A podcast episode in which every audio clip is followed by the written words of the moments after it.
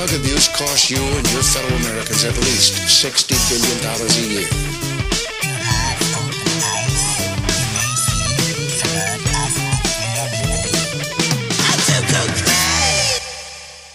Shouts out Groove Damage for that sick intro song.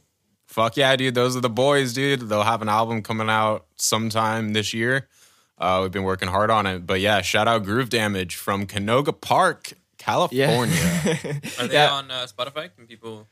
Um, uh, no, they don't have anything out yet, so they will be on Spotify. Um, but they, uh, Badass yeah, they don't have band. They anything whip- released yet. They whipped up our uh, intro song in just a few minutes. It's uh, yeah, so shouts out them. It's really freaking sick. I'm happy yeah, with thanks, it. guys. Uh, yeah, but Hell yeah, thanks. welcome back to Drinking Out of Cups podcast. I am your host Raven. I am joined by my co-host Micah and Ryan. You guys want to say hi? Hey, everyone. What's up? What's up? Awesome. Uh, yeah. So um, I just wanted to start out by saying that uh, that with our subject today, there's way too much to talk about in one episode.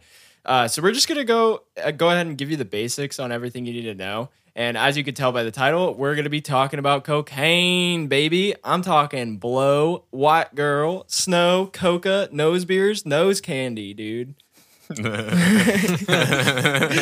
any other uh, any other names for it? Yeah, yeah, I, I- yeah. Lost Yeah, me I a bit think- there. I think it goes without saying that cocaine has a lot of street names. I think it's mainly due to its popularity. A lot of people have their own nicknames for it. I've heard people call it weird things. I've heard uh, beaks. I have a friend that calls it beaks, which is really funny because it's like you know you got like a beak on your nose. and you put it Oh. up your nose. oh, I was wondering what that was, but Yeah, Yeah, you I was like, I've never heard that. Have you heard any fun ones? Anyone? I don't know. I mean, I think you covered most of them. Those are all the really ones I've heard. Like, yeah, you said like nose candy and stuff already. Did you already call? You said white girl, right? Yeah. Oh, yeah. I said white girl. Um, my brother texted me one. He said booger sugar. oh yeah, that's the, that's the one I was thinking of. That uh, Yeah. that he, he calls it. Yeah, Booger that's sugar. funny. yeah. Oh, talk, talk, talk, talk. Booger talk talk. talk, chalk, Oh, talk chalk. That's Yeah. a really good one. because it's chalky and it makes people talk about. it. Yeah, yeah. There's just Interesting. too many freaking names for it. It's because everyone and their sister has done cocaine. right? Well, I know, I mean, dude. Yeah, uh, you would think that, right? You would think You that. I always think that uh, like everyone's tried it, but then you just like meet someone who's like 40 and has just never tried it. It's so like they're like a unicorn. I mean, it's probably similar to like because I've heard a lot of people say like in the '80s it was similar to like how marijuana is now, and uh like so it's like you know like people nowadays still don't smoke weed, but even though it's like so Yeah. prevalent in society and stuff, but like in the '80s that's how cocaine was. right. There's always Yeah. going to be So, some you know, there's gonna be people that didn't try it. Yeah, exactly. And that's the kind of the interesting thing about Coke. I feel like is like there's always a really bad stigma, but then at the same time, it's like popularized and glamorized in our movies, where like we think of celebrities and rich people as like people that do cocaine, and, Yeah. we're, and we're just okay with it. yeah. But then when you find out Yeah, one of them exactly. hasn't, you're surprised. Yeah, exactly. Um, You're like, whoa, dude, you brought blow to this party? You're nuts, dude. uh, no, I said, I, I said when you find out someone has not done cocaine, you're surprised. Oh, yeah, yeah. uh, all right. Uh, Cut that anyway, cut, cut that. Cut that, cut that. Whoever's Uh, editing this, cut that out. yeah, cut that, cut that. Cut that. uh, yeah, no, I'm actually more surprised when I find out an older person hasn't tried it than a younger person because I totally understand why a young person wouldn't try it, especially nowadays. Yeah. Uh, oh yeah, dude. which we'll get into. fentanyl and shit. Well, yeah, we'll get into that. uh, uh, but yeah, we should probably discuss what cocaine is for the people who haven't tried it. You know, because there are millions of people who have not tried cocaine. People who Yeah, Raven. in- tell me, tell me what cocaine is. I'm, I'm not familiar. Um, yeah, and especially with so many nicknames, you know, it could get confusing. If if you heard someone come up to you, if you were at a party and someone came up to you and was like, "Hey, man, you want some snooters? you want some booger sugar?" You might be really fucking confused, you know. Yeah, I'd be like, what is that? A firework? yeah, Maybe some snooters. yeah, like think about if we uh, we had like fifty different nicknames for water. Things would get real fucking confusing if someone was like, "Hey, man, you need some hydration sauce." it's like what? The- I need to get lost in that sauce. H2O. Give me some of that clear liquid, Lost in the man. sauce. But yeah, what is it? what yeah, is it? dude, you could say someone drowned. They're fucking. They got lost in the sauce. I used to call it. I used to call it dihydrogen monoxide. I was like, "Mom, all this oh, dihydrogen really? monoxide that they're pumping into the the water or into the ecosystem is just so bad. And she was like, she was like, really? Is it? And I was like, yeah, that's just You've gotten me H2O. with that one actually. I have. Literally, word for word with that. You've gotten me with, it. and I was like, "Whoa, really?" Uh, That's so funny. sorry. Yeah. it- it- so yeah, needless to say, having a lot of uh, nicknames for something can cause quite a bit of confusion. Uh, so yeah, cocaine. It is a stimulant. It is a drug. It is typically bought and sold as like a whitish powder. It can even be almost like a clay consistency, but typically not. It's gonna be like a white-ish powder, maybe with like a yellow hue. Um, its purity can have what many people refer to as like a fish scale effect, meaning that when you look at it up close, it'll have the same iridescent shine as like a fish scale would up close. And people usually refer to that as more pure cocaine. More pure cocaine will have more of a fish scale look to it. Um, on a recreational level, people usually purchase like one gram to like 3.5 grams for a night if they have like friends around i guess would be like more like a a, a 3.5 gram and uh, they only go 3.5 gram. It's called an eight ball. Usually people will get that for like a weekend. Very interesting. yeah yeah yeah. Uh so yeah that's usually like how it's it purchased is is in powder. Isn't it incredibly expensive? Because like people are always like saying it's like the rich people drug. Yeah, so the weird thing about the price is it Mm. can fluctuate so much from a city to city and even state to state. Uh, I know, like in Oregon, say if you were going to try to purchase cocaine, you would probably, I'm not saying but from experience, uh, you, you'd probably be spending around a hundred dollars a gram, which a gram, if you know Wow. weights, is not a lot.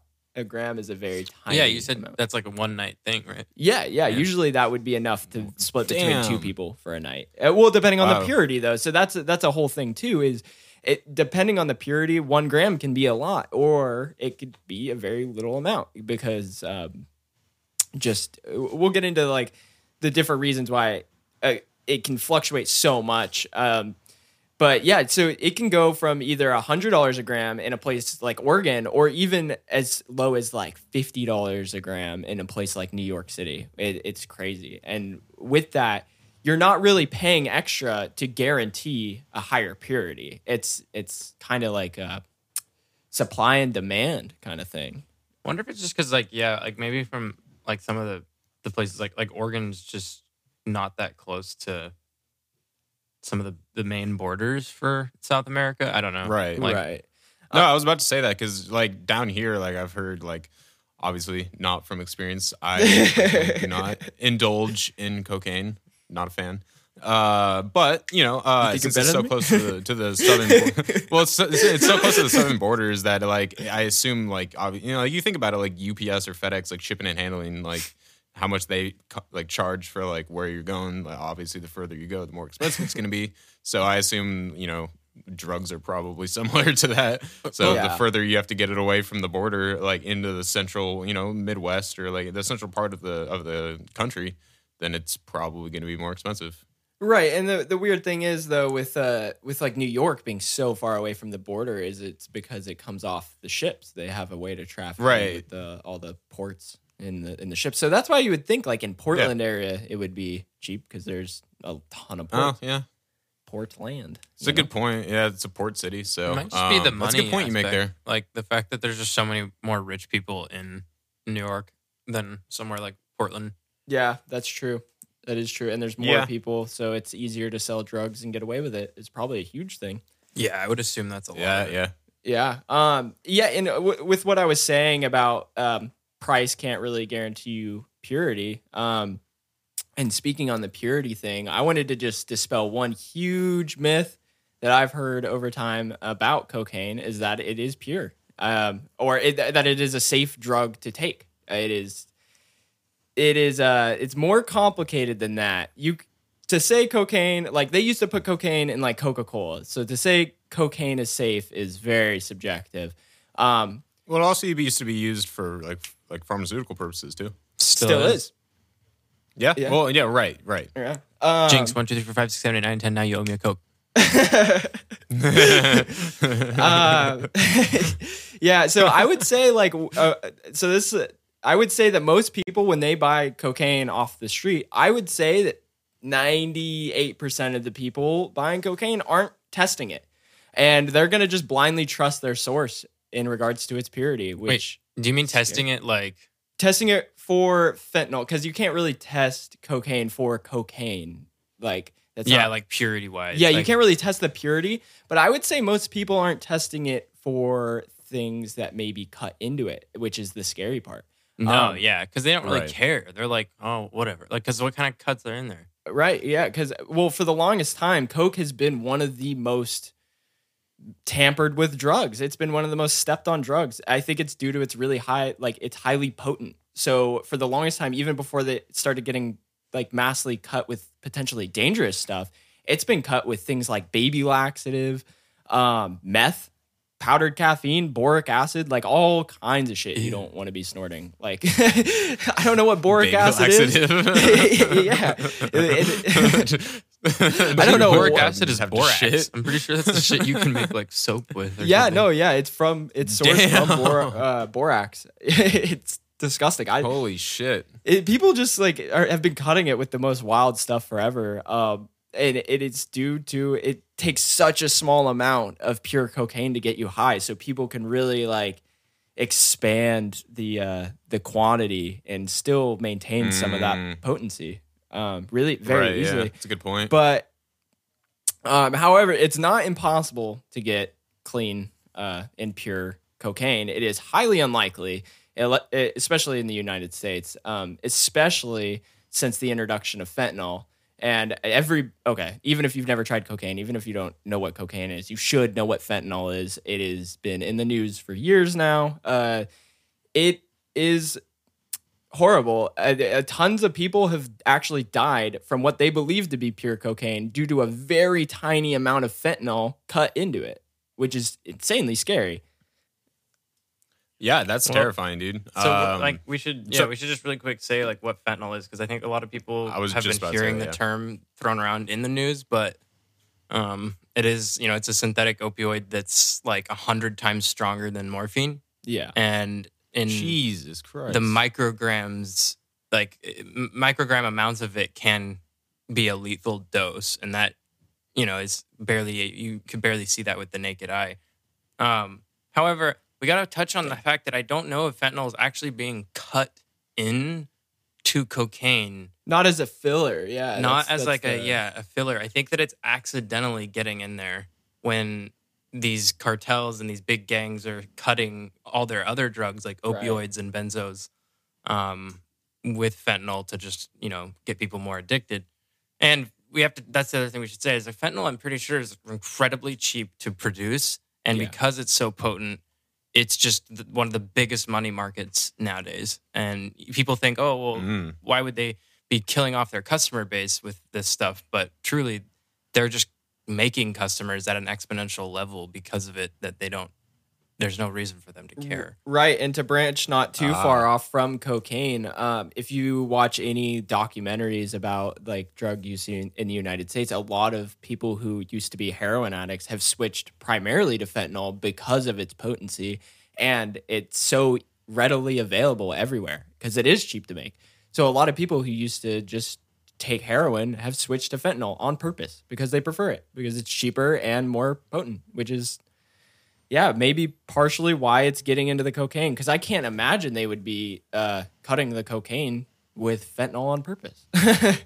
No, and I don't think Yeah, they are because that's the thing is sometimes a whole group of people are partying on that eight ball of cocaine that they bought for the weekend, right?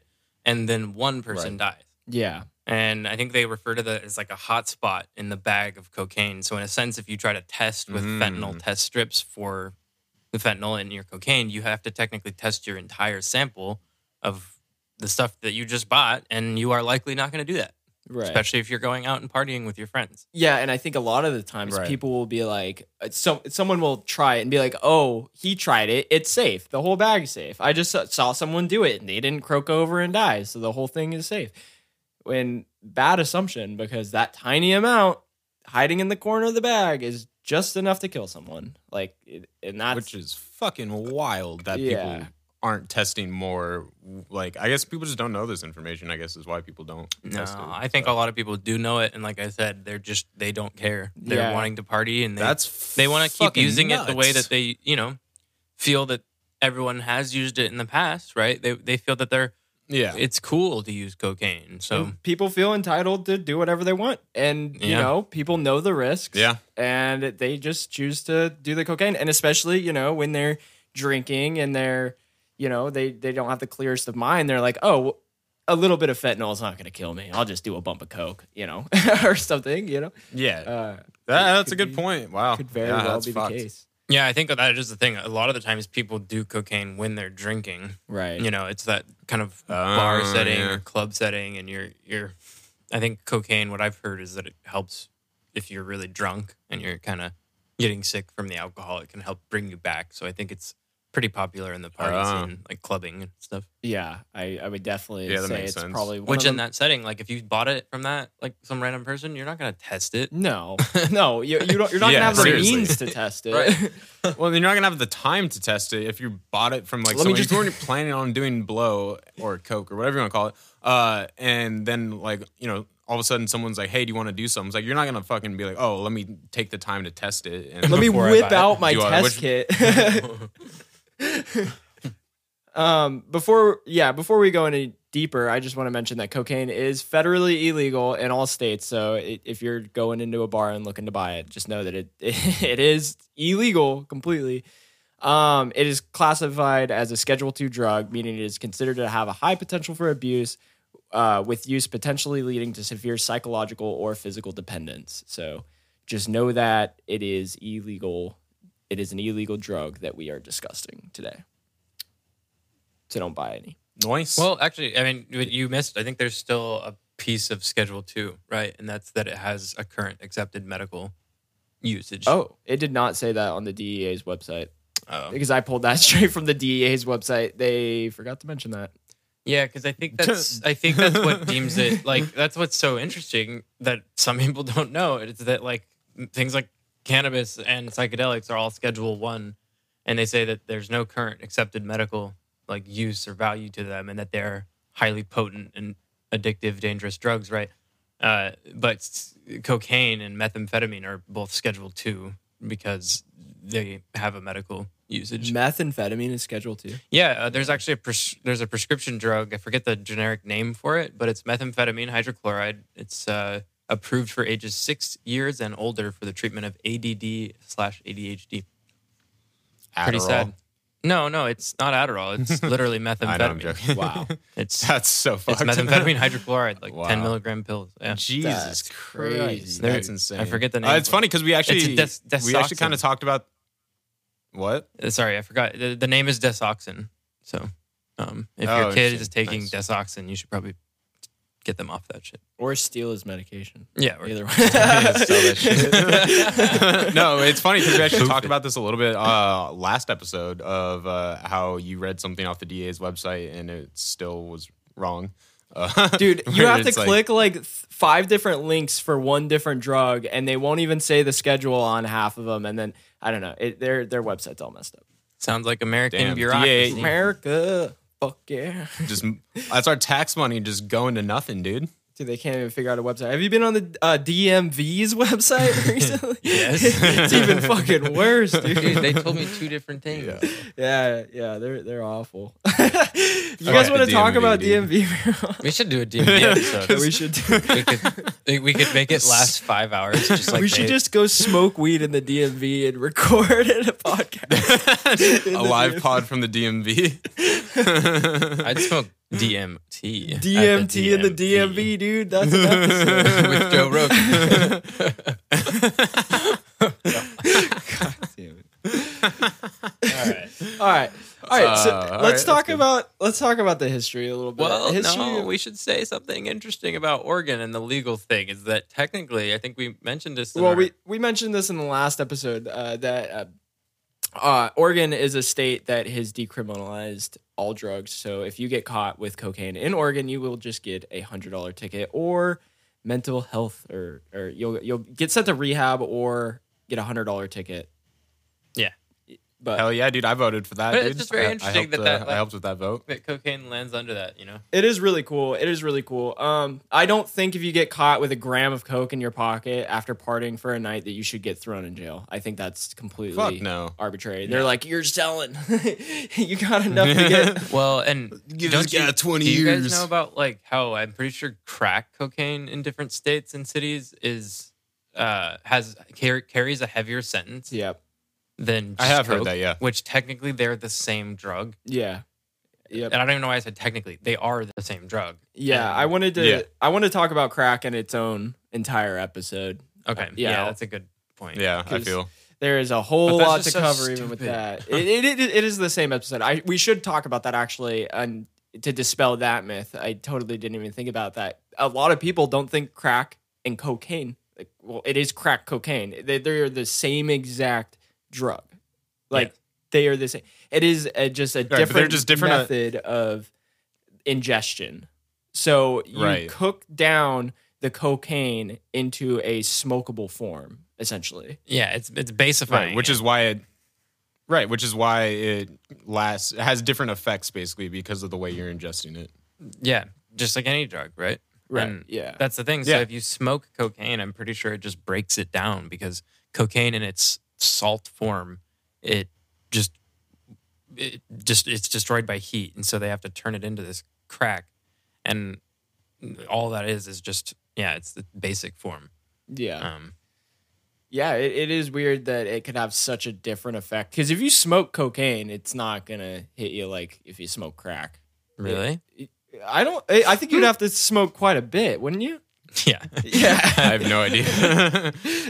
I'm not the expert here. Because it's, it's not necessarily a smokable form in the, in the, in No, the exactly. way that you would snort it. Um, I, I I see. Yeah, that's a good point. yeah, like I've been boofing my express, espresso every morning and it's getting, Use it's not Can an lasting as long. espresso maker or an, an espresso machine when you just boof your beans, dude. homemade espresso. Homemade espresso. in house, made in house. Today it's bold.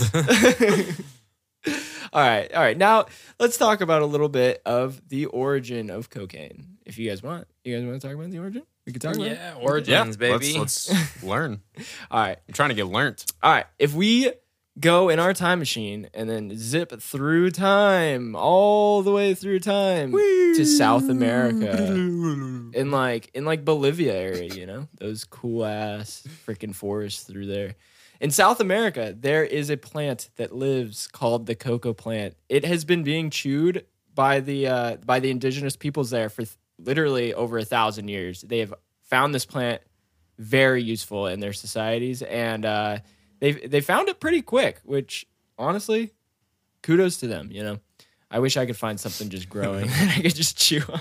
they they found it would give them. Uh, uh, euphoria, energy, and they would use it as a medicine. They'd grind it up, uh, and they would grind up the dry leaves into a powder or a paste, and they would actually apply it to like wounds and stuff, and use it as a local anesthetic to help with pain, swelling. And they thought it would help with infections. They they would put it on like maggots and stuff that were growing out of infections, and it would kill the maggots, which is interesting. That an Very infection can Wow. get that bad. It- that it's also used for um, uh, what you call it? yeah, it is used for that. Yeah. Um, no, uh, elevation sickness because I think Oh, yeah. it grows yeah. in really, Oh. really high mountains in Bolivia and Yeah, Colombia and places, and so You- you are correct about that. yeah, it actually it's kind of like a Hmm. antiemetic, so it kind of helps with nausea. Um, Yeah, um, Wow, interesting. yeah. the the consumption of the coca plant has been very well documented through history with um, some Spanish. What, what what the inquisitors? You know, Uh, they they they would conquistadors. Conquistadors? They would they would come over to South America and they actually have written. You could find texts dating back to like the 1600s of people writing about the consumption of the coca plant. Um, so it Damn, has dude. been very well documented through time. If we were to talk about the entire history of the consumption of the coca plant through South American culture, uh, that would take five years. So we're gonna try to dedicate an episode to uh, just specifically to that in the future. uh, for now, we're kind of just talking about the the drug as a whole. We just I wanted to state that that is kind of where it came from and the original people to use it as a medicine and kind of as a drug. They would use it almost in the sense that we use coffee. Um, from there, Nice. from there, in 1855, a chemist, a German chemist known as Friedrich Geig, Geig, Perfect pronunciation. That was uh, Yeah, A you did a great job. yeah. Are you thanks. German, Raven? Yeah. That sounded authentic, dude. Uh, I am. I am, in fact. I, I think. I believe. I don't know. anyway, so he, yeah, you know, he knew about about coca, coca leaves being eaten, and he was actually the first person to successfully extract cocaine from the coca leaf because cocaine is just a chemical within the coca leaf. Um, that is another thing is that cocaine is a completely organic chemical co- like coming from the coca leaf. You could just extract it. Uh, it is not like a synthetic in the lab made chemical. Um, he was the first person to ever extract it in 1855 and already by 1859 a german phd student by the name of albert Niemann had developed a more efficient means of extracting the cocaine and he officially named it cocaine um, he was the first person to name it cocaine, obviously after the coca leaf. Um, by as Very early, interesting. yeah, yeah, yeah. Um, by as early as the 1880s, companies were in full production of the drug. They even sold things like cigarettes and like just balms and all kinds of stuff just mixed in with cocaine. Um, they they claimed it would help you fight hunger, which what does that say about the 1880s? Uh, so food supply chain is that they had to sell something to fight hunger. They were selling you Damn. cocaine so you weren't hungry. So bad. Smoke this cocaine on this cigarette so you're not hungry. Jesus. Oh, you're hungry? All right, take a cocaine break. Yeah. Just get back to work. I think there's a Dave Chappelle joke where he was like, well, "You should give homeless men as a bunch of packs of gum so they can keep uh, doing it to feel hungry." Oh, that's fucking hilarious, dude. Honestly, terrible. Damn. That's so fucked up. uh, anyway, so yeah, so in the 1880s, you could just buy. Oh, well, actually, th- speaking of, they didn't only sell cigarettes with cocaine in them. They literally sold cocaine that you could shoot up at home. Like they literally just sold injectable cocaine, cocaine. at the drugstore. Sears, in the Sears catalog. Christ. yeah, in the Sears catalog. you could buy that, that. There's like a weed to- cocktail thing back in the back in the day. Really? Yeah, you could buy it in the Sears catalog. Yeah, you could buy like radiated stuff, like with uranium, that it's like glowing plates and stuff back in the day. They really Shooting knew what they were doing. uranium. Honestly, Just go I get wish some could- tube socks and some cocaine. Yeah. Um, so in the 1880s, they thought it would uh, help fight hunger, weakness, shyness, and make you insensitive to pain. So they were just giving it to Whoa, a bunch of shy boys, little sad boys that Holy can't like, get a girlfriend. Do this, coke pussy. Be a man. That is how the Chad was invented. it was cocaine. Dude, it literally is true. Cocaine invented the Chad. oh my god, that's so funny, dude. It invented the frat party. cocaine. yeah.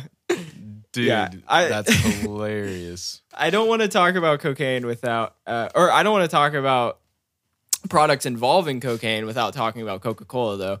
Coca Cola, small soda company you may have heard of. I I don't know. Maybe honestly. not. I mean, they're kind of one of those off brands that you only see at certain stores. Really like mom and pop, you know. Uh, really small co- company that started in microbrew. 1885. So they've lasted. I don't know how well they've lasted. But they they actually got their name. They coined their name from the coca leaf that they would use in the production of Coca-Cola. Which And still use actually. yeah, yeah, so they still use the coca leaf, but they do not have permission to put cocaine in the Coca-Cola anymore. Right. They extract the cocaine from the leaf, I guess, Right, like separately right. and take it out essentially. but they did I wonder what they're doing with all that excess cocaine. Come on. That's a good question. the DEA.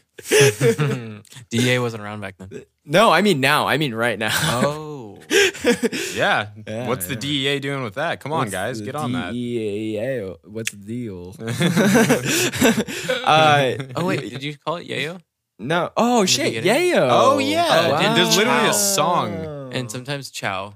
chow. Yeah, Ayo never heard chow. yayo. I hear chow sometimes. Ayo for yay. Yeah. Something Okay. else that. Uh, yeah, Mac Dre called it yayo. That's actually Andre Nickatina. Well, actually, technically, that's uh that's off of the Tale of Two Andres, I believe, which is Yeah. Mac Dre and Andre Nickatina. So I wasn't wrong. Yeah, Technically, I wasn't wrong.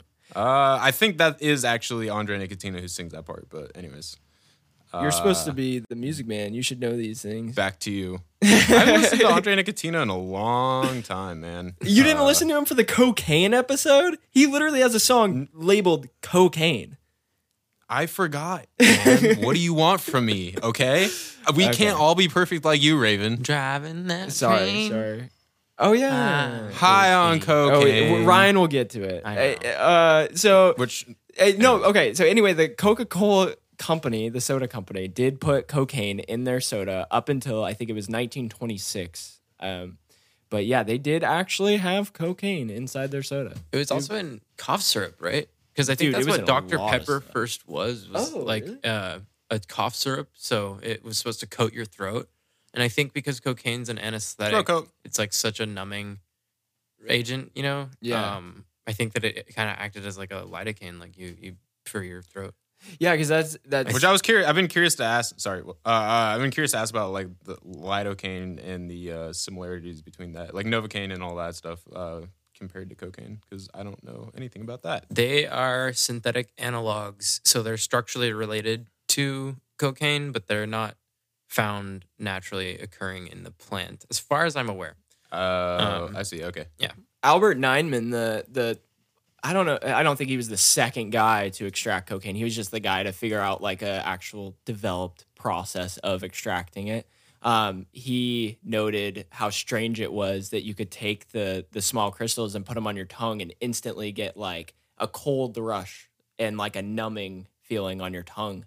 Um, that was one of the Huh. things he noted so interesting about it, and that's why it was used in a lot of medicines as like numbing because it does it numbs the hell out of your gums. Ah. That's why it's Very also interesting. cut with things like lidocaine because people can make fake cocaine and then put something in there that's going to numb your throat and people are going to be oh dude this is so good it numbs the shit out of my throat very, very interesting. Uh, did you know that there's a uh, not to go on a side tangent here, but uh, did you know that people with red hair actually have a gene that makes it to where uh, something in I think lidocaine and novocaine, uh, like the numbing factor, basically not absorb as well? Because when I had to get my wisdom teeth taken out, they were like, "Oh, dude, you're fucking like you can still feel this even after they shot me up like once." And uh, so they shoot shoot me with the shit like three or four times for me to get like numbed up. are you sure that's a red I hair have thing red hair. Well, yeah, I mean, what, that's crazy Uh, I looked it up. You yeah, probably just yeah, you're not expressing a gene that supposedly is usually uh, uh, lets that drug block those receptors, and that's what causes that numbing thing. it's because the drug And- typically numbs the Right. soul i think Oh yeah, that's right. That's the main receptor of action. nice. that is my 12 year old A plus. joke of the day Hey, we can't shame on this podcast. We don't want to get canceled. oh Wait, So what? we can't shame on this podcast. you know i love redheads We're not shaming. We're just speaking facts. God. I I So I can attest Ryan out is- of uh, out of people with red hair, I don't have a soul. gotcha So I'm not offended. Okay, perfect. I'm sorry if I offended you. there's no such thing as a soul anyway. So There's no none such of- thing as being offended. That's true. Okay, so we're going to be moving forward into uh, the modern times science behind the drugs, uh, behind the drug, because we're going to do an entire episode covering the history of cocaine from pretty much the 80s up until modern times. So I don't want to say a whole bunch of stuff in this podcast that might spoil stuff in a future podcast uh, because there is plenty to talk about. So for now, we're going to move on to science with Micah, Micah Corner Science. I don't know what sound effects to do for. cocaine in the brain. Insane. in the brain. I got cocaine in the brain. All right. So, cocaine, as we know, is a stimulant, central nervous system stimulant, right? So, it excites the neurons, it excites your body, it gets you ramped up, makes your heart race. Um, and it actually constricts your blood vessels. Um, and all of this is not very good for you, right? Uh, people have s- suffered from heart attacks from overdosing on cocaine. And uh, Can you have blood vessels like burst from Um, cocaine? I'm not sure. Or wait, that does it con- does it constrict dude. or It constricts. expand? So that's why Oh, it makes gotcha. people get like blue if they've done too much and they get cold, right? Um, so it's less blood Ah. flow just, just in general through the body, and so then the heart goes into cardiac arrest. Um, Interesting. It's not good. super scary. Oh. People sometimes die and then get resuscitated though, um, you know, from EMTs or stuff like that. But in the in the brain, um, it cocaine is affecting mostly just dopamine, but also norepinephrine, which is also called noradrenaline. Um, these are both neurotransmitters in the brain that, again, neurotransmitters are just things that these chemicals that speak between neurons. They spend, they, they, they uh, send information, right? Um, so normally dopamine is uh, just kind of hanging out. It's recycled back into the transmitting neurons, and then uh, you know it, it goes in and out normally, right? But if cocaine is there, it ends up attaching to the dopamine transporter and blocks this normal recycling process, and it results in a ton of dopamine kind of hanging out in that synapse area between the two neurons, and then contributes to the pleasurable euphoric effects of cocaine that people love so much and get highly addicted to, right? That's one of the biggest things that I think cocaine is well known for is being an incredibly addictive drug. And a lot of this has to do with the pathway that it's affecting in the brain. We call it the mesolimbic dopamine system. This is actually the reward pathway. Um, and it's stimulated by all all types of reinforcing uh, things like food, um, sex, and uh, drugs. um, so, So it's uh, right on that addiction pathway. exactly, yeah. And so, unfortunately, Hmm. cocaine is just one of the. It's a very potent drug at affecting this um, system, and so, you know, in a, in a way, anyone could get addicted to cocaine potentially, um, just like they could get addicted to anything, right? Um, but it maybe Sure. even more so because of how potent it is. At, So you just do cocaine and you're just like, fuck, dude. I, I I don't even have to do anything today, dude. Just I, I'm I'm doing great in life, man. right? just like you had all these things planned for the day, and you're like you were gonna get that reward feeling at the end of the day, but you just do cocaine instead. yeah. Well, see, and I think that Just- in, what if you do cocaine and do all those things? You can feel extra rewarded. you must. I don't know. well, I think like a lot of what makes people like feel like they're coming down, you know, and, and so like upset and angry, and then they need more is the whole like like dopamine is a pleasurable like a neurotransmitter in a sense. Typically, it's actually more associated with things like motivation. Um, people don't really know that. They usually think dopamine is kind of like the happy, you know, not happy like serotonin, but more like you know pleasurable uh, chemical, and it, it is sort of, but essentially, I think like after you've done a bunch of cocaine, you just have no more dopamine really able to hang out in the synapse and be recycled like it's supposed to. Uh, and so then you do have these feelings of, and also the noradrenaline aspect, like you have these feelings of very low, like low energy, um, kind of, you know, uh, bad mood and stuff like that. And so then you're more likely to go Ah. back to it and use more, I feel like. Yeah. Um, oh yeah, that makes sense. Doesn't also like you don't you like start to get headaches and stuff from like I guess uh, withdrawal, I guess almost, or do you withdraw really like a lot from cocaine or? yeah, I don't think there's much of a physical withdrawal from cocaine as much as it's in people's heads. Like, I would say it's it's oh, I see. Yeah. the the feeling is just like misery. you just literally feel miserable. you feel like you can never be happy again. It's a it's a very Ah. deep pit of depression where yeah, pretty much all you can think about is doing more cocaine. Right. And at one point, I don't even think the cocaine really actually probably makes you feel much better, if not just making you feel back to normal the way that you used to feel in life. You know, because like I, I've now known some people in my life who have gotten fully addicted to cocaine, and they don't seem to, I don't know, really find pleasure in anything else in life. Yeah, that's really sad. and they're Ah, but they're still able to sleep and eat and do all these things but they do cocaine throughout the day like every day um Jesus. it's that whole Okay. like what's that song like uh, i work harder something work harder to make more money to buy more coke it's like it's like oh, that's a great fucking song. That sounds like a bop, dude. That sounds like a fucking banger of a song. it's pretty dope honestly it's hilarious but it's just like yeah What kind of song is it? Is it like hip hop? It's or like is it house like music. country, or Mm, bluesy. Oh, really? That's funny.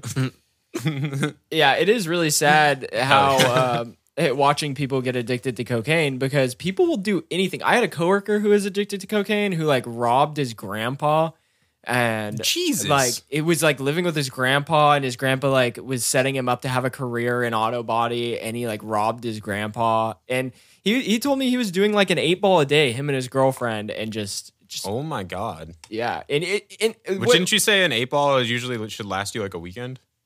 I would say so. Or, like, I would personally, uh, I would say so. But uh, the thing is, what the what's weird is a lot of people when you talk to them about their cocaine addiction, I haven't met a lot of people who look like look back at a bad experience that they had. They, it's always with like a glimmer in their eye, like, oh yeah, when I used to do coke all the time. Like they're always pretty happy reflecting on it Interesting. Okay. even like e- even the things they had to do to get the money to get the cocaine like they don't really give a shit because of the time they had on Huh. cocaine it's super weird well that's why Very interesting. hey there's that really cool quote Aleister Crowley 1917 he said for there was never any elixir so instant magic as cocaine yeah Aleister Crowley was a huge cokehead Wow.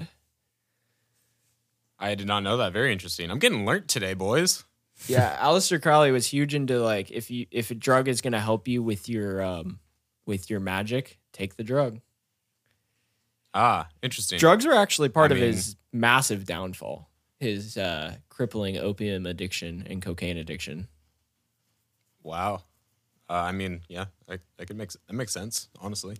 Yeah, so listen to him. Cocaine is dope. Do have you guys ever heard of that psychologist um, Sigmund Freud No, I don't think so. Uh, wait, what? What is it? Sigmund Freud the psychologist people always like talk Yeah, I've heard of him. Yeah, yeah because he, he like did some like Freudian slips and stuff. Yeah, exactly. He he has Yeah. just he had some crazy. Well, I don't know. Yeah, not everyone thinks it's crazy, but like just some really interesting out there ideas of psychology and human behavior back in the day. But um, he actually documented the effects, like the stimulant effects of it, which I was assuming it was self administration um, in 1844 or 1884. Um, and he published it. Yeah. Oh, gee, so he was Wow. right out the gate. He was like, he heard about cocaine in Germany, and he was like, "I'll be there tomorrow." yeah, it- it's hilarious. What a boss. yeah, I don't. I know a little bit about Sigmund Freud, but I don't. I don't know a ton. I I, I took like Wait, some psychology. one of the weird things that he said so that everyone's like remember. That they feel weird about is he says that there's like eh, young people, like I think young boys have like a or young, no young people just have a yeah, like innate innate sexual like a, attraction to their uh To opposite, mother. opposite sex parent, yeah. and so that's why they have like really. and that's why they have conflict with them or something like that. Yeah. I forget what it is. I, it might just be the boys and mothers thing, and then that's why the boys get like um aggressive towards their dads. I think the guy was projecting. huh? Yeah, he's definitely projecting. He had his own weird ass problems, and he thought by using psychology and his PhD, people would believe him. He's just a weird. Maybe he got diddled when he was a kid and he just liked it. did. and Was just trying to come to terms with it. and Was just like, you know what? This is the reason why. He's like, everyone wants to have sex with their mom, right, guys? Right, right, right, right, guys. Am I right? No one. Is anybody going to cite this paper? Is anyone going to reference me? no one. Oh, that's so funny. And there's like one guy in the back, and he's just like slightly racist. just yeah, yeah, yeah. yeah. Everyone's like, yeah, but your mom's makes a hot. point. All right, It- it- Micah, is there anything else you want to say about uh, the the science behind cocaine. I think you put it really well on uh, how it affects your brain and the dopamines. No, yeah, uh, I think that's pretty much Yeah. it. I think w- like it is just really cool how it's been used, uh, you know, for local anesthesia, and I think that's what it's still like actually allowed to be used for in the U.S. is sometimes just in replace of lidocaine. Right. Um, I can actually say from experience, my aunt, she has had uh, probably like nine tracheotomies. She was born with like a crazy heart condition, wasn't supposed to live past birth. I was surprised to find out that they have given her cocaine in the hospital. I was blown away when I heard that Whoa. because of her tracheotomies in her throat. They've like coked up her throat before. I don't. Holy shit! I don't know specifically why, but I, So this is your grandma? no, my aunt. Oh, sorry, your aunt. aunt. Okay, damn, your aunt's a fucking boss, dude. Yeah, she's chill. She's chill. She's alright. Yeah. yeah, yeah. Shout out, shout out my aunt. That's funny. Uh, very interesting. Yeah, I didn't realize it was so like I knew it like back in the day, like you know in the seventies and stuff. It was often used like as a pharmaceutical drug and stuff. But I didn't realize still today they were using it. Like you know, I mean, obviously not super often, but like that's just No, interesting it's to hear a very special story about case. it. Yeah, I assume. Yeah. Yeah, I don't think you could Uh, just walk very up into a interesting. hospital and just rob them for their bags of coke. they don't want to give it out. They're holding on to that. Yeah, I know. I can Precious, imagine. Yeah, precious. especially after the eighties. yeah. wow, very interesting, guys. That's some Yeah. good stuff. Well, I, I'm getting, I'm getting learnt all over the place. yeah. Now that our uh, now that our brains are full of the science, let's fill our hearts. Let's fill our hearts with uh, musical influence and um, how cocaine has influenced the music that we've all listened to. Yeah, Yeah, no, yeah, exactly. Uh, there's the music industry was very influenced by cocaine throughout the 70s, 80s. I mean, even throughout till today, but predominantly in the 70s and 80s, it was a huge, huge thing in, in studios. Um, so yeah, one of the couple of things I'm just going to talk about is just you know a few bands uh, that in the 70s and 80s really, really used cocaine to an exponential level. Uh, so I, I want to start with uh, well, one of the things I wanted to start with, which I wanted to ask Micah about, uh, is the Stones, the Rolling Stones. Uh, th- Keith Richards ta- has talked about using uh, Merck cocaine, I think is what he calls it, which is like a pharmaceutical cocaine that was used in England. Uh, I don't know if you know anything about that or not. uh, I think Merck is the uh, pharmaceutical company name. Oh, yeah, yeah, yeah. Okay, right. That's what it is. Right. Okay. Um, but yeah, I guess back then they were doing like pharmaceutical cocaine, and- which was just like extremely strong, like not cut, just straight cocaine. I see this quote here from him. I wonder Uh, if it's synthetic. I, I, yeah, maybe. Um, I see this quote here from him saying pharmaceutical cocaine cannot be compared in any way to cocaine produced in Central or South America. It is pure, does not bring on depression or lethar- lethargy.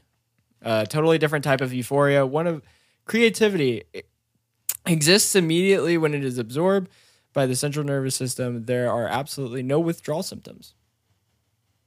Oh, very interesting. would- I would imagine I did not know that. I would imagine the reasoning behind that is because primarily when it is being made in South America, it is not being made legally. So it is not being made to the highest quality. You can look up videos online of like Coke quote unquote labs being raided where it's just out in the jungle, like oh, completely open air. So pharmaceutical cocaine is going to be made in a real lab, extracted properly with all the proper science. It's going to be more pure. It's going to have less like impurities. It's going to have less kind of It may- grossness in it. It may not even be extracted in the lab. They may actually have just synthetically produced it, which I think that's one thing that, yeah, I mean, like cocaine, the chemical does come out from the plant, but I mean, technically you could make it on your own. Huh. Oh yeah, yeah. Okay, interesting. That's a good point. Um, well, all right, cool. That's good to know. Um, so that's that's my segment. I'm just kidding. well, this is Rolling Stones. that's all I brought to talk about today.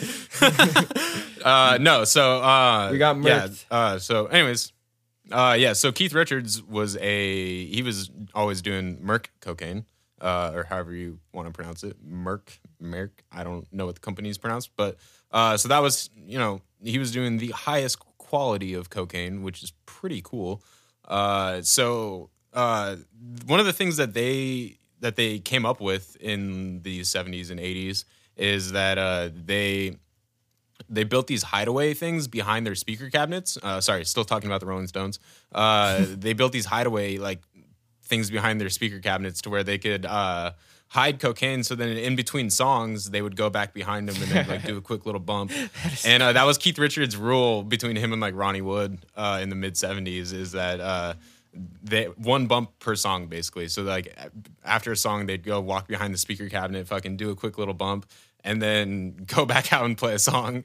And which is funny because it's Merck cocaine, which is what they were doing. So it was like just super fucking top quality coke. So all you had to do was just a little bump, and they were just fucking high as balls. Wow. Probably. I don't know what their tolerance was like, but probably a lot. Yeah, I wonder what their Um, bump size was like too. Yeah, that, yeah. I wonder how much a bump actually is. Probably a, what a lot of people would do or consider a line. Maybe I don't know. Um, but yeah, super funny. Uh, and then so uh, yeah, so Keith Richards is well known to be just a huge druggie, uh, and has been on the list of people or celebrities expected to die for. He was on the list for like ten years. Was number alive? one on the list for like ten That's years. such a fucked up list. Uh, Keith Richards, yeah, yeah, he's still he's still alive, and actually he's sober now. I mean, from drugs, I, he still smokes weed and stuff. Um, Nice. but yeah, so super interesting guy. I would highly recommend reading his book called Life. Um, but uh, yeah, so one of the things that Keith Richards would do is uh, he would he would basically mix like heroin and like cocaine together, like not like together, but like he would wake up in the morning, like start his day off kind of slow, like do some heroin and just like relax, you know, just chill out doing heroin, and then he would just do cocaine throughout the day too to like bump himself back up. And so he would do this mixture a lot and just stay up for days at a time. And uh, so one of the songs uh, that I wanted to t- talk about was uh, called "Before They Make Me Run," which is on the album uh, "Some Girls." He stayed up for five days straight recording this in the studio, Jesus. uh, just doing heroin and cocaine. With his band? and, Where was his uh, band? Like, were they also doing No, it? they he was just doing.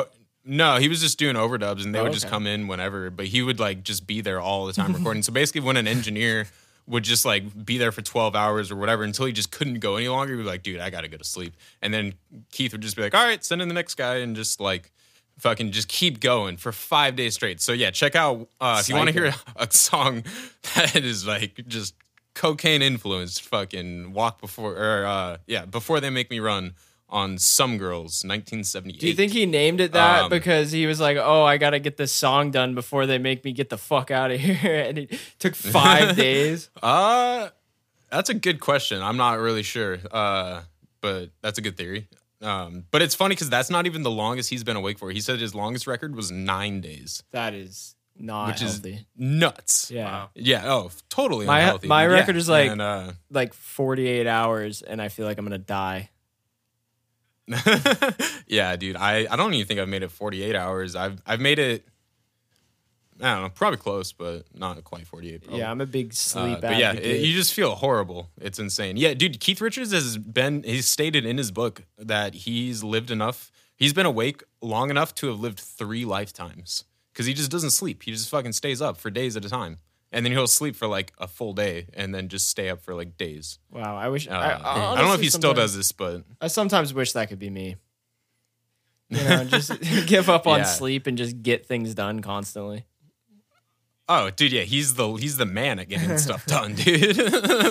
uh, so yeah, dude, Keith Richards is the man, dude, for sure. And so another album that uh, is heavily influenced by drugs uh, was their 1972 album "Exile on Main Street," which I personally think is the Rolling Stones' best album ever.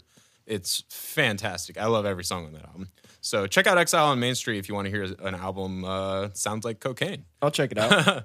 and uh, another one more thing I just want to touch on Keith Richards that is pretty fucking funny and interesting uh, is he when his dad was cremated, uh, he had it in a little box and like took it off the box, like took the lid off the box, and I guess it just kind of like poofed up in the air a little bit, and he ended up getting some of his dad. Like in his cocaine, like mixed up in his cocaine, Oh and he fucking snorted his dad, dude.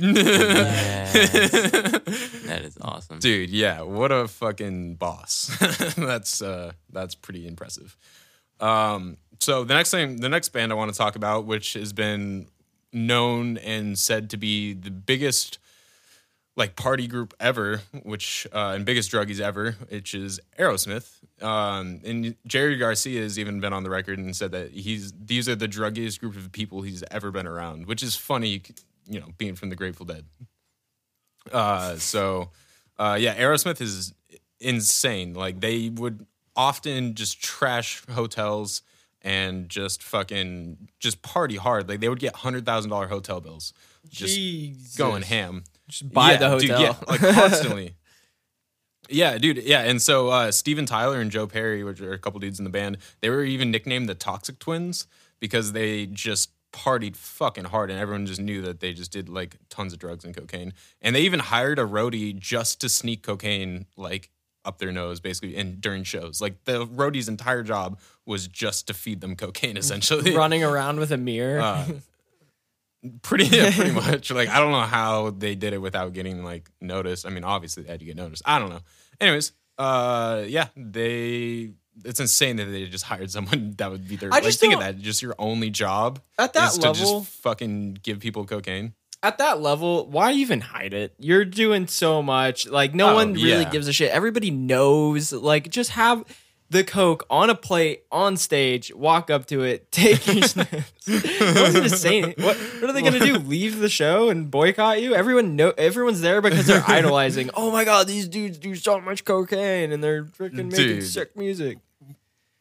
Well, what's even funnier about this is even though that they had the roadie hired, Steven Tyler would still keep his drugs in a fucking 14 inch drum on stage, and he would hide them in the drugs. So in the bottom of it, basically in this little drum he had, he would have a one cup which was full of blow and a straw, and another cup that was full of Jack Daniels. Oh and he would just fucking he would just go ham between the two and just go nuts.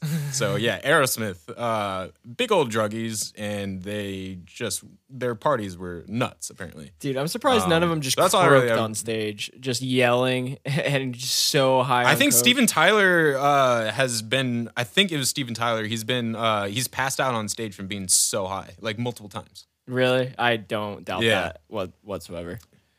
Yeah, dude. The dude is uh, nuts. They. Yeah, they're crazy group of guys. Uh, so the next group I want to talk about is Fleetwood Mac, and uh, those dudes are well known to have spent tons and tons and tons of money on cocaine.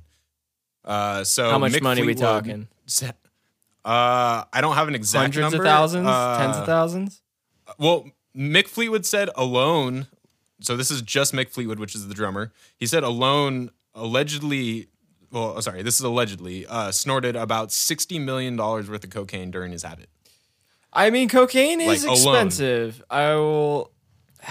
That's a lot. That's a lot. But you, It's a fucking uh, lot. okay, he might be fluffing the word alone there. Maybe you know, maybe he's talking about that's how much he personally purchased, and him and his people around him did. You know what I mean? Yeah, I mean it's a rough number, and it's you know it's again allegedly. So uh, sixty million's a lot. of 60 million's a lot of money. So, uh, so, and then when they recorded the album Rumors, which has Dreams and, you know, um, a bunch of their famous songs like Don't Stop Thinking About Tomorrow, uh, and, uh, you know, just a bunch of their hits and stuff. Uh, probably one of their, I think that's their most famous album. Uh, that album alone cost $4 million. And they said that, uh, a good amount of that money was spent on cocaine. Wow. that wasn't even all studio phase. They said a good amount of that uh, was fucking just buying cocaine. And do you know? They And uh, they even actually at one point, candy. What's up? Do you know where they um so because that was money that they were getting from their label, right? To to spend on the album. So do you know like were they writing that off in certain ways or were they just literally writing Um, we spent this on cocaine? No, I mean, I well, I don't know exactly what I well. Okay, so the way that works is, uh, you a lot of a lot of people don't know like when a record label, gives you money to record an album or whatever, it's like you still have to pay that money back. Yeah. So it's not like you can just be like, oh, like I'm just getting four million dollars for free. Like it's not how it works. Like you have to pay that back like after the album's released and stuff. Uh, so but a lot of times like studios, uh, they this is something I've heard. I don't know if this is actually true or not.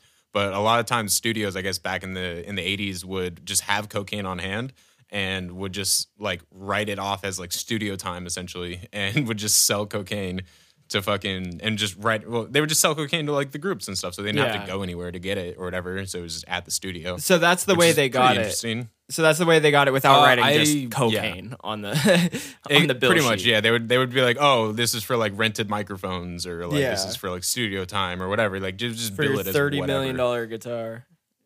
Yeah, exactly.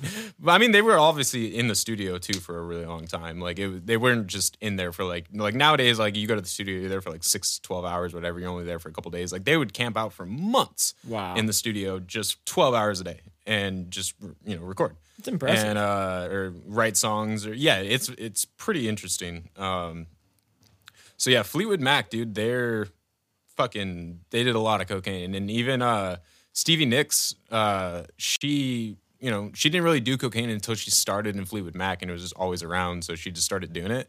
And then she started developing these headaches. So she would dissolve aspirin in with water and then squirt it up her nose to where it, it apparently that burns a hole in your nose. What so it fucking burned a hole in her septum to where she had to have like reconstructive surgery basically because they were like there's a fucking snorting hole big enough to like cause an aneurysm.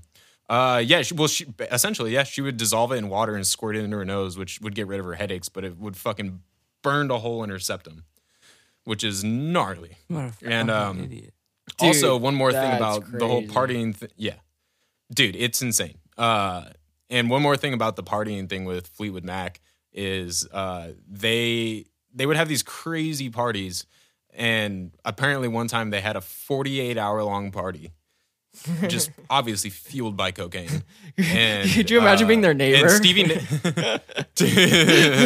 yeah, I don't know where this was held. It was probably held at a venue. I would assume somewhere. Oh. Like I assume this wasn't just at or at a house Well, you maybe it was couldn't see house. from the road. You know what I mean? Like Yeah, I mean, yeah, this was Fleetwood Mac in the seventies, or this might have been morning, in the eighties. I'm not sure exactly when that party was.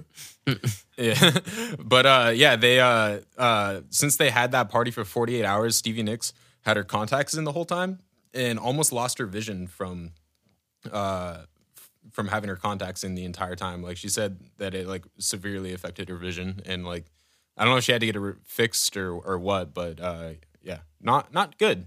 So uh, that's kind of interesting. I had all And this all got cocaine buildup on my contacts. Dude, there's probably cocaine floating around the air. you walk in and you get coke high. It's like how people joke about getting contact high from weed, but there's so much cocaine floating in the air, you get contact. Dude, yeah, exactly. Oh my god! Have you guys heard about Uh, this? so the next group I want to talk about is Motley Crue, which is also known to be as a very big party group. Uh, so Nikki Sixx has been on the record. Nikki Sixx is their, I believe, their guitar player. I'm pretty sure. Anyways, uh, he was been on the record for uh, saying he was using a hundred, or sorry, using a thousand dollars worth of heroin a day, and the same in cocaine and alcohol. Wow. Like that's a fucking shit ton of drugs. That's a lot of alcohol. and even from doing, oh yeah, dude, yeah. and so even from doing, uh, he was doing heroin and stuff like and cocaine and all the, these different mixtures, whatever. I guess his fucking heart stopped for two minutes and was pronounced legally dead. And uh, the EMT was, I guess, like a Motley Crue fan and like revived him. It Was like, no one's dying in my ambulance today, and fucking revived him. And so he came back after his heart being stopped for two minutes, and um, was pronounced legally dead. And uh, then so after that, he woke up in the hospital and like immediately just ripped off all the cords and just like ran out of the hospital and left. did and that- then went home and then shot up more heroin. Oh, I was gonna ask, did that cause him So- to stop using drugs? And apparently not. nope. I mean, I, he's sober now. He has like five kids and he's sober now, but uh, Boring. Still alive, actually. Which Just kidding. I'm not an advocate And, for uh, drug use. But yeah, What a he, boring dude, guy. Just dudes, dude, just went hard. Uh, and so they even uh, went on tour with uh, Ozzy Osbourne at, or I think Ozzy Osbourne was opening for them, or they had a they had a, a joint tour basically, and uh, so they would just constantly try to one up each other. And so uh, I guess Nikki Sixx snorted the biggest line of coke they've ever seen, like the group has ever seen, just a huge line. And then so Ozzy Osbourne witnessed that, wit- witnessed that, and was like, "Oh, dude, I gotta one up this guy." And Ozzy Osbourne being insane, uh, you know, in a good way, I guess. Uh, he went outside and, and leaned down. So he's wearing a sundress apparently, and goes outside and leans down onto the sidewalk and snorts a line of ants. That's awesome. Yeah, what a savage, dude. Uh, Like, that is God. I would just. pretty cool. I have like a fear of like insects growing in my body. And like to put purposefully put ants up my nose, I'd be like, all right, well, they're living in my brain forever and they're gonna crawl in and out. oh of my yeah, of course, dude. They did a really good depiction of that in that movie, uh, The Dirt. Oh, the dirt. Yeah, exactly. I've never seen it. Uh, you should watch. yeah, it. actually, Good. that movie is actually really accurate. Apparently, for for Motley Crue, because the the Netflix producers and everything, like, they really wanted to like ta tame it down, but then like the band were just like, dude, fuck that. Like, if we're gonna do this, we're gonna be telling the actual story of what happened. Isn't it and based so on the dirt book? actually is apparently. Uh, well, it's I don't know if it's based on the book. The dirt is basically just based on their their career and their lives and everything, and it was produced partly by the band. okay. Um, but yeah, if you guys haven't seen The Dirt, check out The Dirt. It's about Motley Crue, and it's very good. Uh, and Yeah, I've never seen it. Well, anyways, what's up? Nothing. Oh, all right. Well, my next, I was just gonna move on to talking about actually Ozzy Osbourne since we're talking about him. Uh, move on to Black Sabbath in those days, and uh, so I don't know if you guys are familiar with Black Sabbath Volume Four, uh, that rec- record, which is I believe their fourth record. That's why it's called Volume Four. Uh, so it cost sixty five thousand dollars to make Volume Four, and they spent seventy five thousand dollars on drugs during the process of making it. So sixty five thousand was studio recording, and they spent more on drugs than they actually did on the studio recording, which is fucking insane. Like that's that's impressive right there.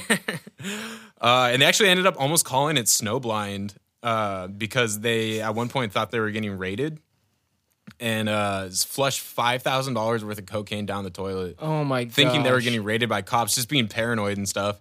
Weren't getting raided at all, and so they almost called it. Uh, basically, just called it. They almost called it Snowblind, but the record label didn't want to call it that because of obviously. Yeah, Ozzy Osbourne. Osbourne. Ozzy Osbourne has a ton of songs uh, referencing cocaine, and then in his live recording, I have a vinyl. I forget which live show it is, but he's he's singing a song. I think it's called Snowblind, and in the middle of the song on on stage, he just goes cocaine and just starts yelling cocaine over and Hell over. yeah. It's so cool, Dude, what a boss! Yeah. Yeah. Man. Ozzy's uh, he was a party animal, man. He fucking loved the cocaine. Yeah, a little bit too Um, much. Yeah, I mean, yeah. If you look at him now, he's a little uh, not hundred percent. A candle that burns twice uh, as bright only burns half as long. I mean, he's like he's gotten to a pretty ripe age for uh, how much drugs and alcohol he used, but I wouldn't say he's Yeah. in the best shape. You know?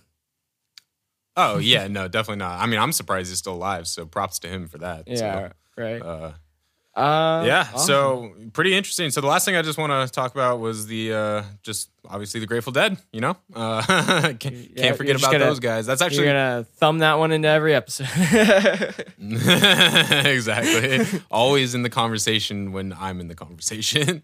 Uh, so that's actually one of the things that broke up the Grateful Dead in 74, 75, like that whole hiatus they took is because like the crew members and the band and everyone was just starting to do cocaine and was just getting irritated and not doing 100%. They were just more into partying and stuff than they were like really making music and everything. And it was just kind of driving the band apart because that's like, if you guys know anything about the wall of sound, uh, if you don't know anything about the wall of sound, look it up. I'm not going to go into detail about this, but uh, this crazy PA system that the Dead built that they would have to, you know, take from place to place. And when they would have, um, whenever they would have concerts and everything, uh, like days in a row at different venues, uh, you know, the crew would be the ones having to set it up. So they were doing cocaine to stay awake and all that. And in turn, we're just getting extremely irritated and everyone was getting angry and the costs of everything were skyrocketing. So they uh, just took a hiatus. So that was one of the things that kind of broke up the Grateful Dead.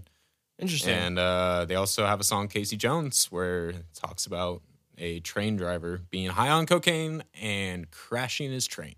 Do you think that song So- was about the band kind of get, all getting high on cocaine and going downhill for a bit? No, that song's actually literally about a uh, historical event of this Oh. guy, Casey Jones, in 1904, I believe. uh, he was running behind schedule. Uh, he was known to like break records by like driving the train like just incredibly fast and getting into places like an unheard of amount of times. So they were running behind schedule like almost like an hour or two late, something like that. Uh, and the dude was just like, "No, I got this," or whatever. And so they, when they finally left the station, he was just ripping. And so when he was pulling into where they were getting uh, into, there was a person that was apparently trying to flag him down and was like, you know, there's a train on those tracks, like be careful or whatever, and didn't. And he didn't even see him because he was just ripping so fast and came around this corner and fucking smashed into another train. And that's what that song's about. It's Casey. It's driving that train high on cocaine because he was doing cocaine to stay awake and just rip through this fucking this run. And yeah, so that's what that song's about actually. Wow, Casey Jones, you better watch your speed. exactly. Dang, I didn't know that was So, based off uh, a true story. That's really interesting.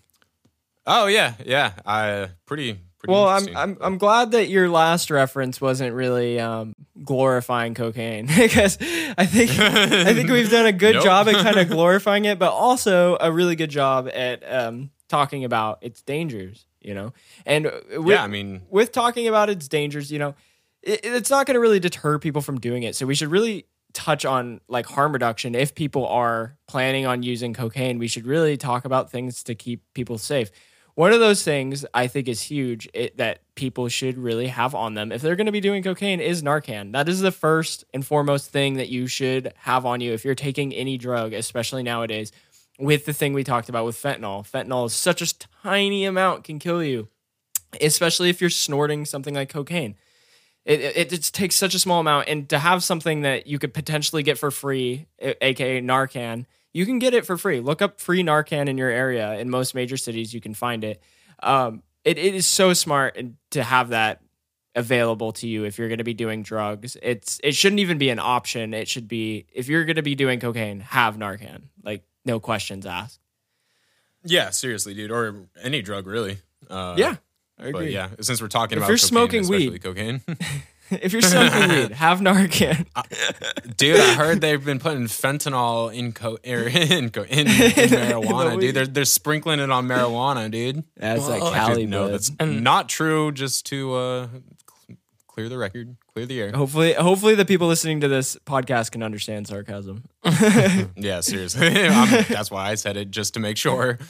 Another thing I would say would be like uh, the alcohol and cocaine mixture is actually like even worse on the heart than and more lethal than just cocaine on its own.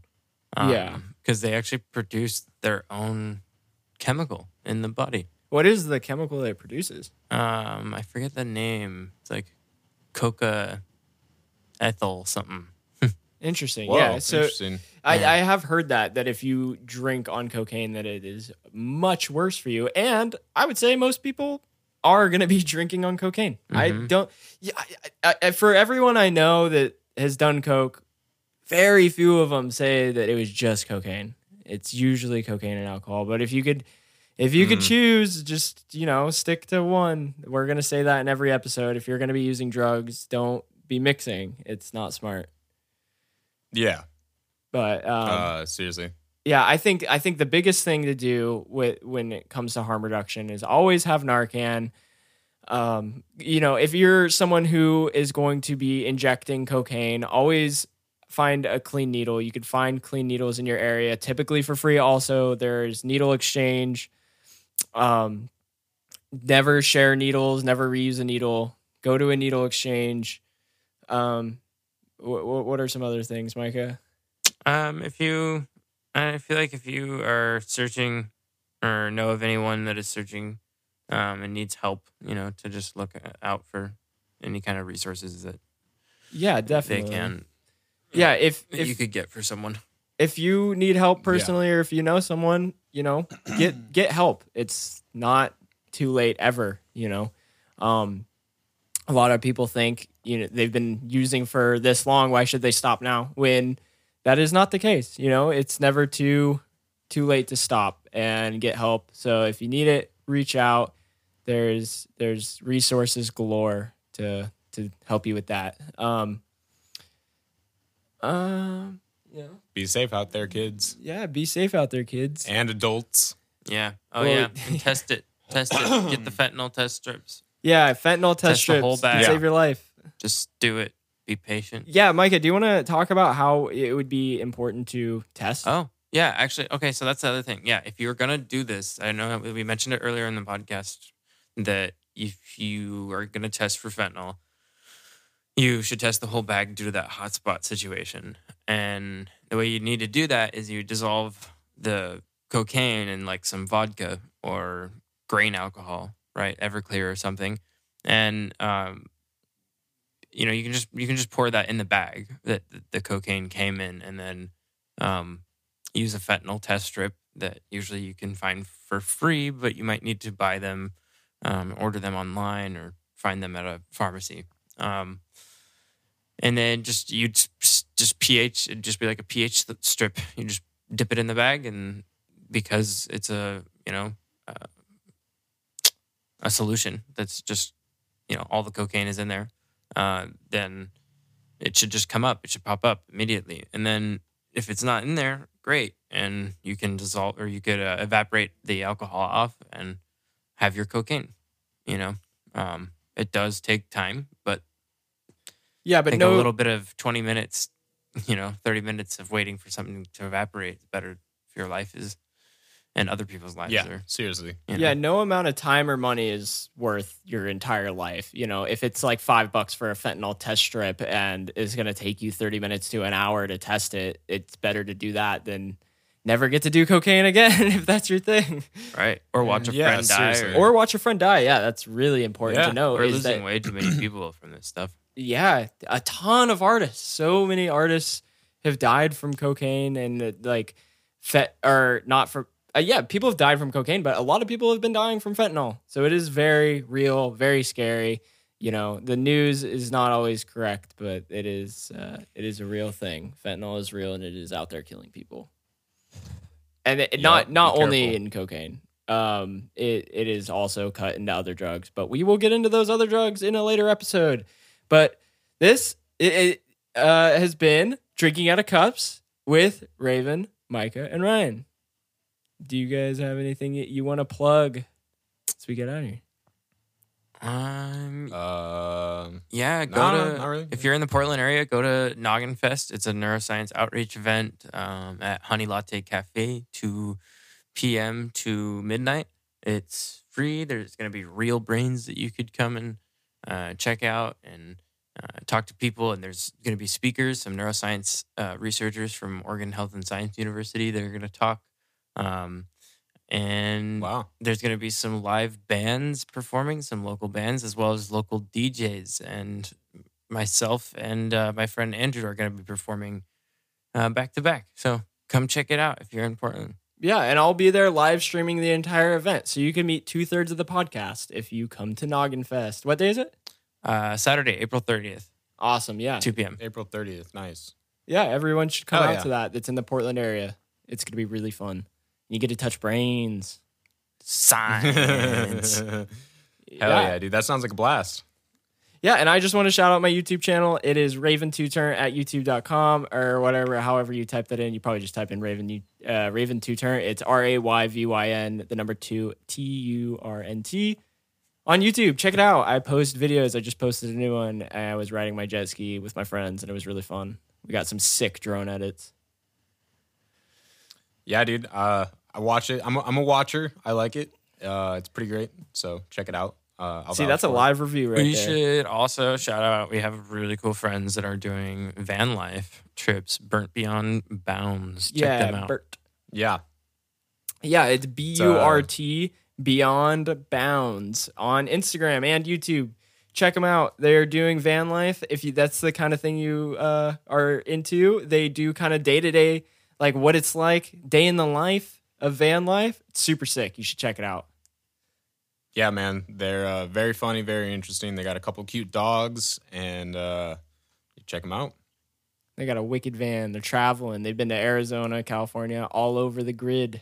Burt, Burt, Burt, Burt, Yep. Burt. Coming to a city near you. Yeah, watch out. Don't get near them though. They bite. if you see if you All see right. Bert beyond his bounds, don't approach. All right. Well, it was fun talking with you guys about cocaine. I expect to hear a lot more about cocaine in the future because this is just a cursory glance at the drug itself. We will be in the future covering more of specific history, specific specific specific events through time specific, specific specific events through time. Um, a huge episode about the '90s and just the the role that um, cocaine played in culture that has influenced the modern day. You know, so look Did you out say for the '90s? Or the Like, you keep saying the 1900s as a whole. The 1900s as a whole. I, I was gonna say, I was Well, like, you and keep the saying the 90s, '90s, which The- is the- the like, 90s too. well, I mean, yeah, but the '80s is like peak cocaine. Like, 80s, 90s, and today. era. Peak cocaine. Yeah, we'll talk about it. Uh, '60s is peak psychedelic, dude. Yeah, we'll talk about it. All right, we'll talk about all of it next time. Not next time. It will be But- a next time. Eventually. Wait, no, no. Next week we're talking about the